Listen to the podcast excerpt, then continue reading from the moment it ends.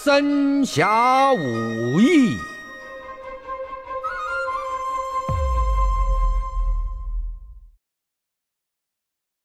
听书，换个角度认识经典。上一讲说到，白玉莲在曲身身上活过来，让白熊笼住了疯癫的范仲宇，跟着众人带着曲身的弟弟曲良向县衙门走去。路上碰到了寻找新科状元的赵虎和范仲宇的黑驴，原是黑驴找到包拯诉冤。包拯派了赵虎跟着黑驴去寻苦主，赵虎在路上意外碰到了在白玉莲身上还阳的曲身。那曲身又是怎样到了白玉莲身上？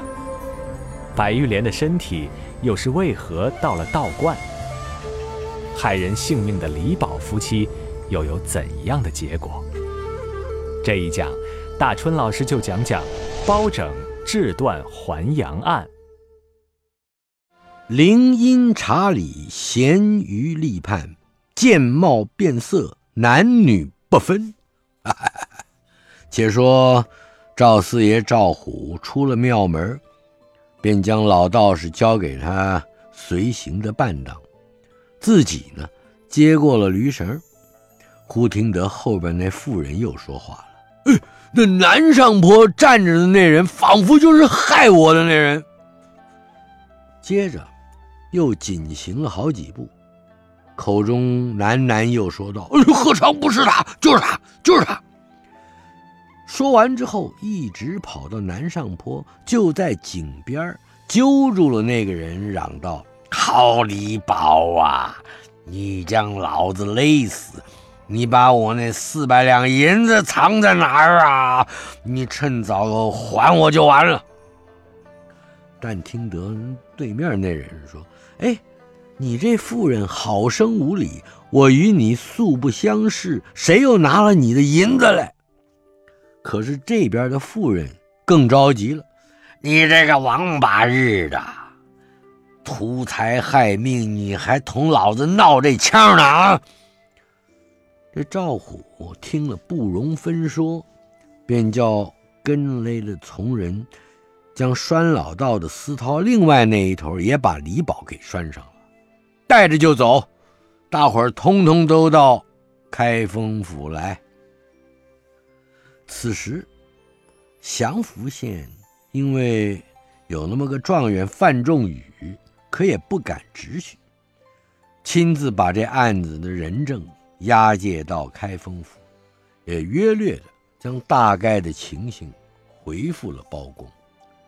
包公立刻升堂，先叫将范仲宇带上堂来，差役左右护持着。只见范生到了公堂之上，嚷啊：“好狗头们呐！你们打的老爷好，你们杀的老爷好。”说罢，手上那鞋还在，见谁要打谁，还是那些个衙役们。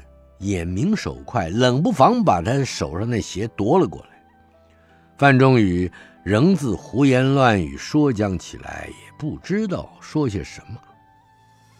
公孙策这时候在一旁一看，哦，这是气迷风痰之症，便回禀了包公，必须要用药好好调理。包公点头答应，叫差役押送到公孙先生那儿去了。这也就是暂时了了范仲宇的半个案子。接着来，包公又叫带上白熊来。白熊朝上跪倒。包公说：“你什么人？作何生礼？”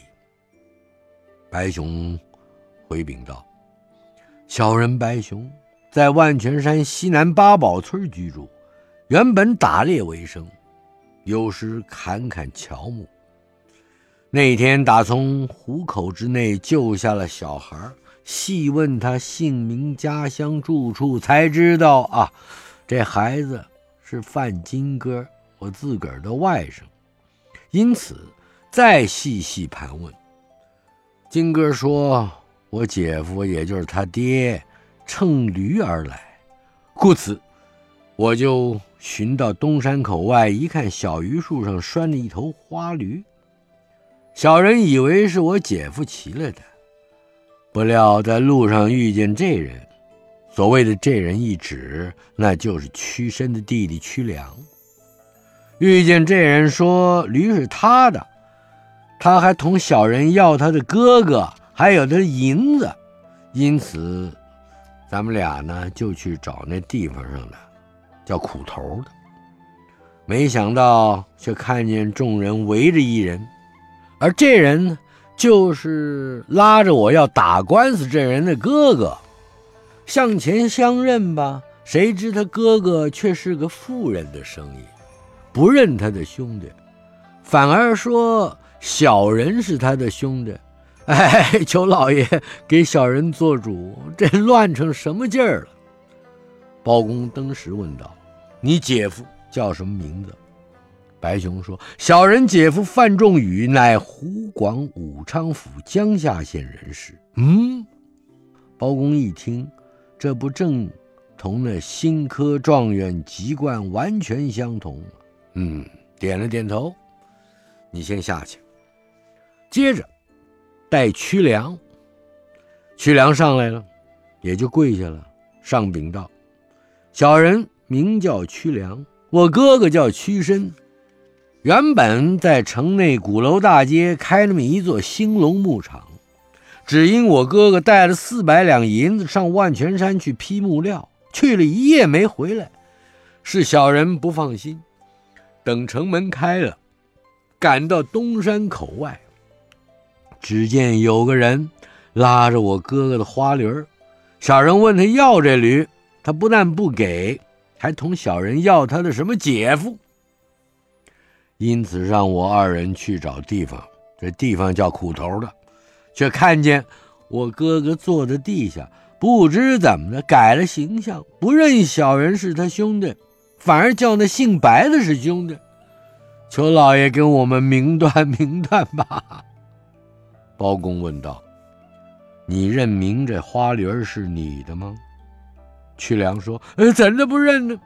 这驴儿有个毛病，他是见驴就追呀。”哦，包公。叫这屈良也暂且下去，另把屈身带上来。左右说：“带屈身，带屈身。”但见那屈胡子，他动也不动。衙役们只好屈前说道：“大人叫你上堂呢。”这时候众人都看见了，看见什么呢？这所谓的屈身是羞羞惭惭、扭扭捏捏走上堂来，临跪的时候还先用手扶着地，仿佛哎自己有那么一款婀娜的不得了的身段。两边的衙役一看见这光景，由不得都笑了。可是笑的时候又不敢真笑，在那儿憋着鼓秋着。只听得包公问道。你被何人谋害？诉上来。但见那屈身，一脸大胡子啊，别说，可是说起话来，真就是个娘们儿。往上禀道说：“小夫人白玉莲，丈夫范仲宇，上京科考。小妇人同定丈夫来京，顺便探亲，就于场后带领孩儿金哥前往万泉山询问我母亲住处。”我丈夫便进山中访问去了，而我母子在青石之上等候着。忽然来了一只猛虎，把孩儿叼去。小妇人正在昏迷之际，只见一群人内有一官长，只说了一个字：“抢！”便将小妇人拉拽着上马，到他家中关在楼上。于是小妇人。百般无奈，只能投环自尽。恍惚之间，觉得凉风透体，睁眼再一看，四面围绕着多人，而小妇人却也改变了这般模样。哈哈，说着，一声一泪，一泪一声哭。且说包公问过了那长得像屈身的胡子，可是没想到说起话来却是白氏玉莲的模样。包公看他的行径，听他的言语，心中只有纳闷嘿，除了纳闷还是纳闷不得已，把先前的屈良叫上堂来，问道：“你可认得他吗？”屈良说：“是小人的哥哥。”回头又问屈身说：“你可认得他吗？”屈身说：“小夫人并不认得他是什么人。”啊！包公叫说：“屈良，你下去。”又把白熊叫上堂来，问道：“你可认得此人吗？”白熊回答：“小人并不认得。”可是就在他说完之后，忽听得旁边这屈身说道：“我是你嫡亲姐姐，你如何不认得？你岂有此理！”白熊只好发愣啊。包公知道这是魂错附了体了，只不过该如何办理呢？嗯，好，先都给我带下去。这个时候，只见愣爷赵虎上堂，便将跟那黑驴查到的情景仔仔细细述说一遍。包公思忖了片刻，说：“所有一干人犯。”通通带上来，也就是再问一次。这下好，包公就要将道士先带上来。那道士上堂跪下，禀明了：小道乃是给威烈侯看家庙的，我姓叶，叫苦修。只因昨日侯爷府中抬了口薄皮棺材来，说是主管葛寿的母亲病故，叫小道即刻葬埋。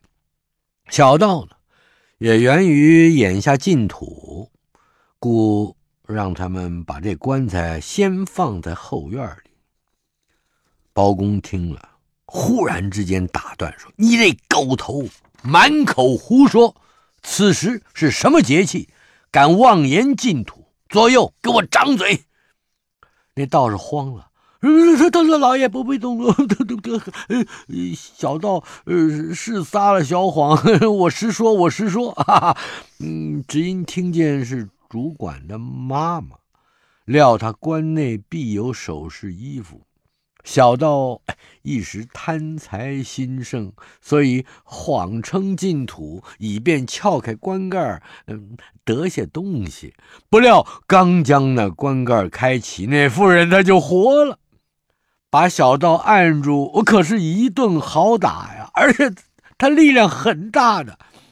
小道又是怕又是急，无奈喊救人啊！救人呢！就有人打从墙外跳进来，就把小道拴了来了。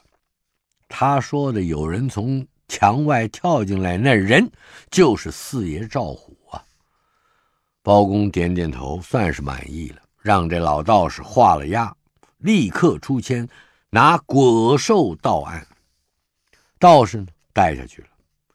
接着，也就是趁这葛寿还没到的时候，说带夫人。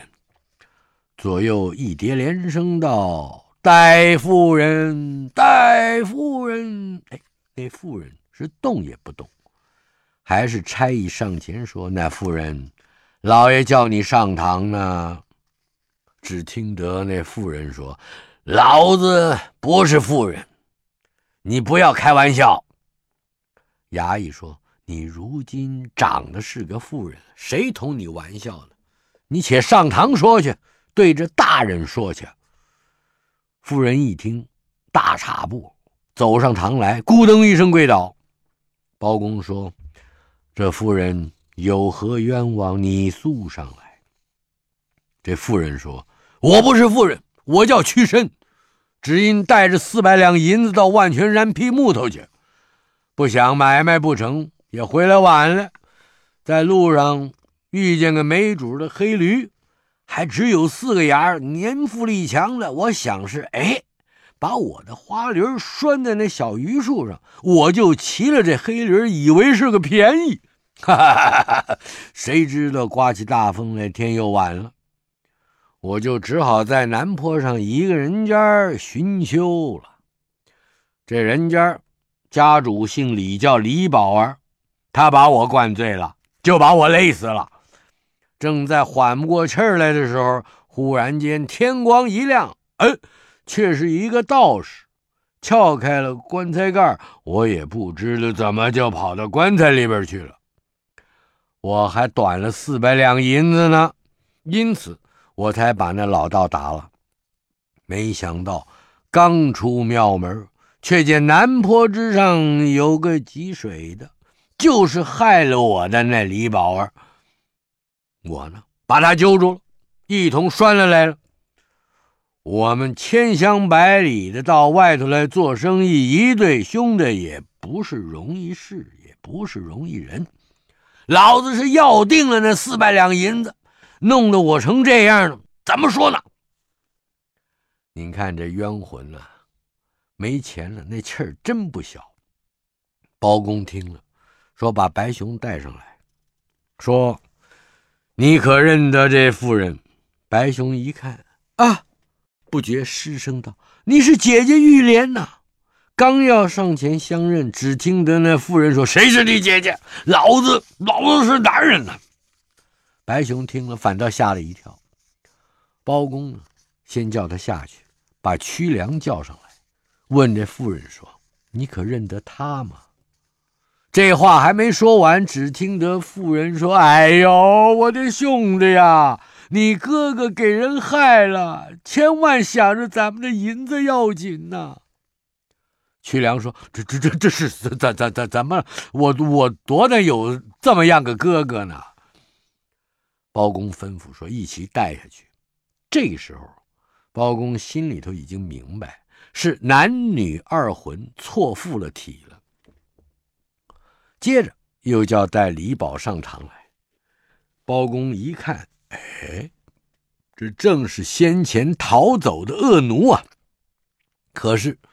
过去的事儿算了，既往不咎。单问他为什么图财害命，到了这个节骨眼上，李宝看见那相爷的威严，又看见身后包兴、李才俱都是七品郎官的服色，自己悔恨无地，唯求速死，也不推辞，便从实招认。包公叫他画了押，即刻。差人前去家中起赃，并且把那妻子李氏恶妇给带来。刚才去了，差人又禀道说葛寿拿到了。哦，那就是威烈侯葛登云的主管了。好，带上堂来。接着就问：昨天抬到你家主的家庙的那口棺材里头躺的是什么人呢？葛寿一听这话，登时惊慌失色，说：“这是小人的母亲。”包公说：“你在侯爷府中当主管，自然是多年可靠之人。既然是你的母亲，为什么就用那么一口薄皮棺材成殓了呢？